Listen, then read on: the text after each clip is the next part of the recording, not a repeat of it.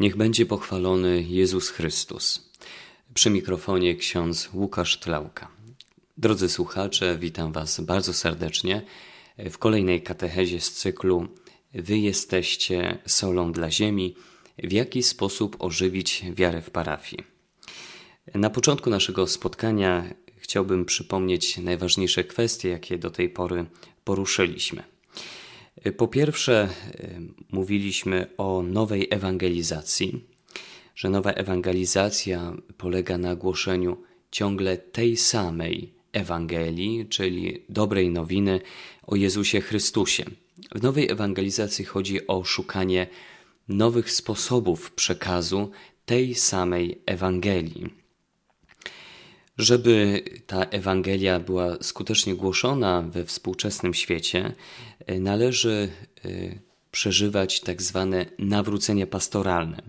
To znaczy, e, każda wspólnota, każdy członek kościoła jest zaproszony do tego, aby odkrywać, gdzie pewne formy głoszenia już się nie sprawdzają i szukać nowych sposobów głoszenia tej samej Ewangelii. Dlatego bardzo ważne jest tak zwane nawrócenie pastoralne. To nawrócenie pastoralne i przeżywanie nowej ewangelizacji ma doprowadzić nas do stawania się uczniami, misjonarzami Jezusa Chrystusa. Takimi uczniami, misjonarzami, gdzie każdy z nas jest otwarty na działanie Ducha Świętego. Uczeń, misjonarz Jezusa owocuje wydaje dobre owoce dzięki Duchowi Świętemu. Jest to uczeń, który obdarzony jest charyzmatami, darami od Boga, e, aby nimi dzielić się z innymi. W każdej wspólnocie parafialnej możemy wyróżnić trzy grupy, e, trzy grupy parafian. Do pierwszej z nich zaliczamy uczniów misjonarzy Jezusa, czyli tych, którzy kochają Pana Boga, kochają innych ludzi i również przyciągają innych, aby stawali się uczniami, misjonarzami Jezusa. Druga grupa w parafii to są pobożni, którzy spełniają praktyki religijne, e, akceptują stan e, taki, jaki zastali we wspólnocie parafialnej i raczej nie są otwarci na zmiany czy też większe zaangażowanie się. I w końcu mamy trzecią grupę, czyli tak zwanych zagubionych, tych, którzy albo nie wierzą, albo ich wiara jest słaba, ci, którzy czują się odrzuceni przez Kościół, albo też są wrogo do niego nastawieni. Każda z tych grup jest zaproszona do przeżywania swojej własnej wyjątkowej przygody. Uczniowie misjonarzy Jezusa ciągle są zaproszeni do tego, aby pomnażać swoją relację z Jezusem, aby jeszcze bardziej owocować, aby ta relacja z Jezusem była coraz głębsza i piękniejsza. Pobożni są zaproszeni do tego, aby odkryć, że są zaproszeni do uczniostwa, stawania się uczniami, misjonarzami Jezusa, że samo praktykowanie, bycie pobożnym nie wystarcza. I w końcu zagubieni są zaproszeni do tego, aby poznać na nowo Jezusa, aby być otoczonym przez uczniów misjonarzy, którzy pozwolą im odkryć niesamowitą relację e, ze Zbawicielem i Panem, jakim jest Jezus Chrystus. W dniu dzisiejszym chciałbym skupić się na temacie e, parafii, e, która funkcjonuje w określonej kulturze. Parafia we współczesnej kulturze. Chciałbym rozpocząć e, od e, takiego mm, kontekstu teologicznego, e, gdzie odkrywamy dobro stworzenia. W Księdze Rodzaju mamy dwa opisy stworzenia świata. Pierwszy opis mówi o tym, że Bóg stwarza wszystko. Jest to ukazane na obrazie sześciu dni stwarzania, gdzie siódmego Pan Bóg odpoczywa. Bóg stwarza wszystko z niczego y, i to, co stwarza, jest dobre. Po każdym dniu y, Pan Bóg powiedział, że wszystko było dobre. Natomiast kiedy stworzył człowieka, powiedział, że wszystko było bardzo dobre. To słowo dobre, bardzo dobre, możemy także przetłumaczyć jako piękne. Czyli Pan Bóg, co stwarza z niczego, stwarza coś dobro pięknego.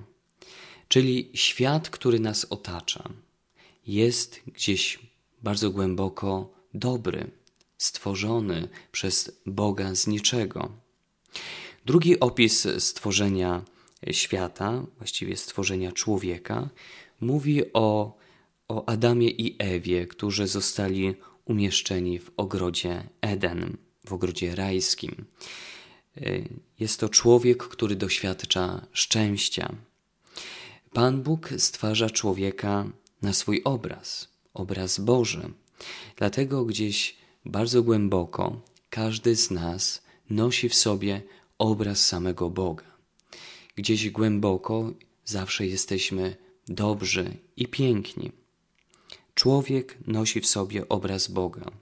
Jednak ten człowiek, jak widzimy na podstawie e, opisu biblijnego, e, Adam i Ewa popełniają grzech.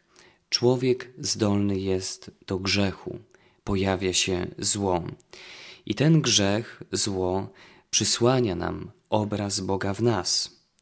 Możemy nie zauważać w sobie i w świecie tego dobra, dobra, e, które pochodzi od samego Boga. Świat więc potrzebuje tego, który odkupi z grzechów, odkupi ze zła. E, człowiek potrzebuje Jezusa Chrystusa, który poprzez śmierć i zmartwychwstanie dokonuje odkupienia każdego człowieka. Podsumowując ten wstęp teologiczny, y, pragnę podkreślić, że świat jest stworzony przez Boga. Jest on gdzieś głęboko dobry. Y, jesteśmy zaproszeni do tego, aby szukać obrazu Boga w drugim człowieku.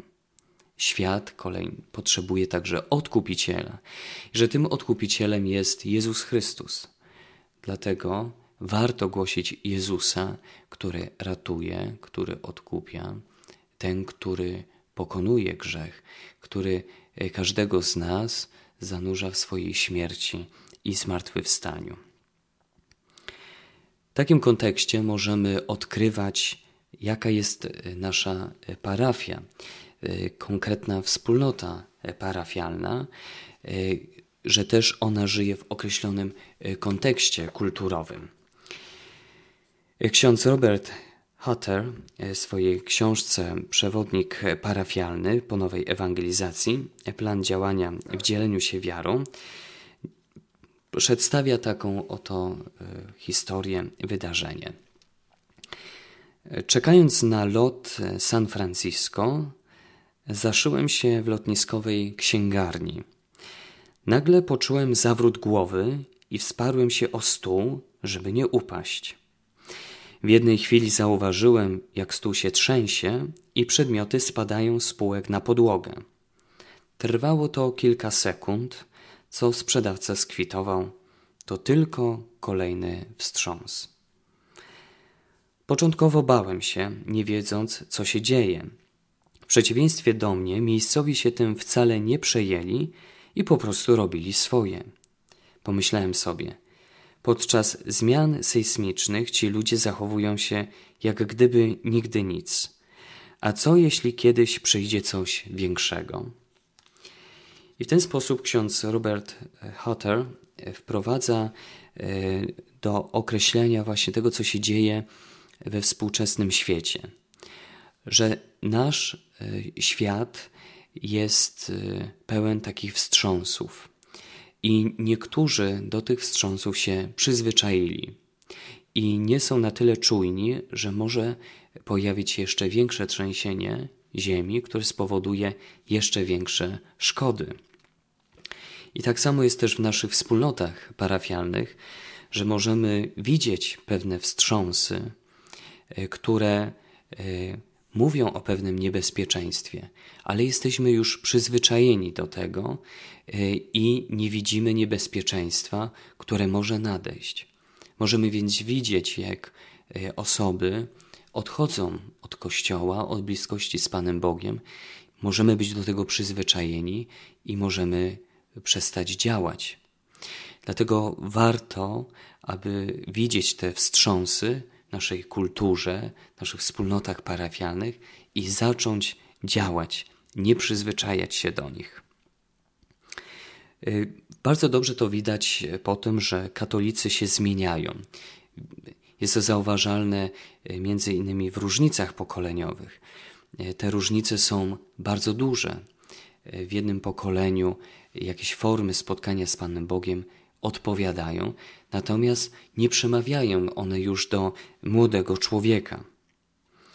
Bardzo ważne jest, aby wspólnota parafialna poznawała e, kontekst w głoszeniu Jezusa Chrystusa, tak zwane konteksty nowej ewangelizacji. I teraz przedstawię te konteksty.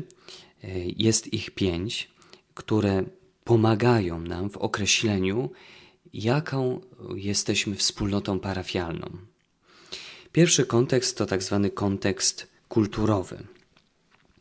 Coraz bardziej zauważamy, że ludzie e, wyrażają różne poglądy, są różnymi ludźmi. Jest to pewna mozaika kulturowa, bardziej zauważalna niż, niż to było w poprzednich e, dziesięcioleciach. Zauważamy e, też taką postawę supermarketu, czyli należy mi się, idę, muszę otrzymać to od razu, dokonuję pewnej transakcji dochodzi do pewnego spłycenia e, wartości. Człowiek kieruje się powierzchownymi wartościami, jednak gdzieś głęboko e, pragnie tych wartości e, wyższych. To jest kontekst kulturowy, mozaika kulturowa. Różni ludzie z różnymi poglądami, gdzie kieruje się człowiek pewną postawą supermarketu pragnieniem głębokich także wartości. Gdzieś one są ukryte, on ich pragnie. To jest kontekst kulturowy. Kolejny kontekst to kontekst społeczny. Bardziej jest zauważana migracja. Migracja ludności, także między wsiami i miastami. Zauważalne jest większe przemieszczanie się. Określamy to zjawiskiem globalizacji. Jest to kontekst społeczny. Różni ludzie E, przemieszczają się. Kolejny kontekst to kontekst środków społecznego przekazu. Mamy rozwój technologii. Ten rozwój technologii powoduje także rozwój nauki, a także komunikacji międzyludzkiej. Jednak rozwój technologii e, też związany jest z pewnym niebezpieczeństwem, z większym materializmem, amoralnością, czy także relatywizmem. Zauważamy więc plusy i minusy e, rozwoju technologii, tego kontekstu środków społecznego przekazu. Czwarty kontekst to kontekst gospodarczy. Mamy rozwój biznesu. E, ważna jest, od, ważne jest odkrywanie, czym jest sprawiedliwość społeczna, w jaki sposób funkcjonują pracownicy, korporacje, w jaki sposób zauważalny jest człowiek, który jest ubogi, który potrzebuje pomocy.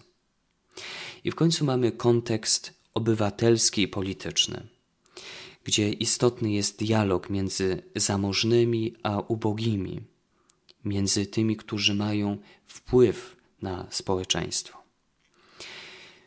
W poznawaniu parafii ważne jest więc odkrywanie tych kontekstów nowej ewangelizacji kontekstu kulturowego, kontekstu społecznego, kontekstu środków społecznego przekazu, kontekstu gospodarczego i kontekstu obywatelsko-politycznego.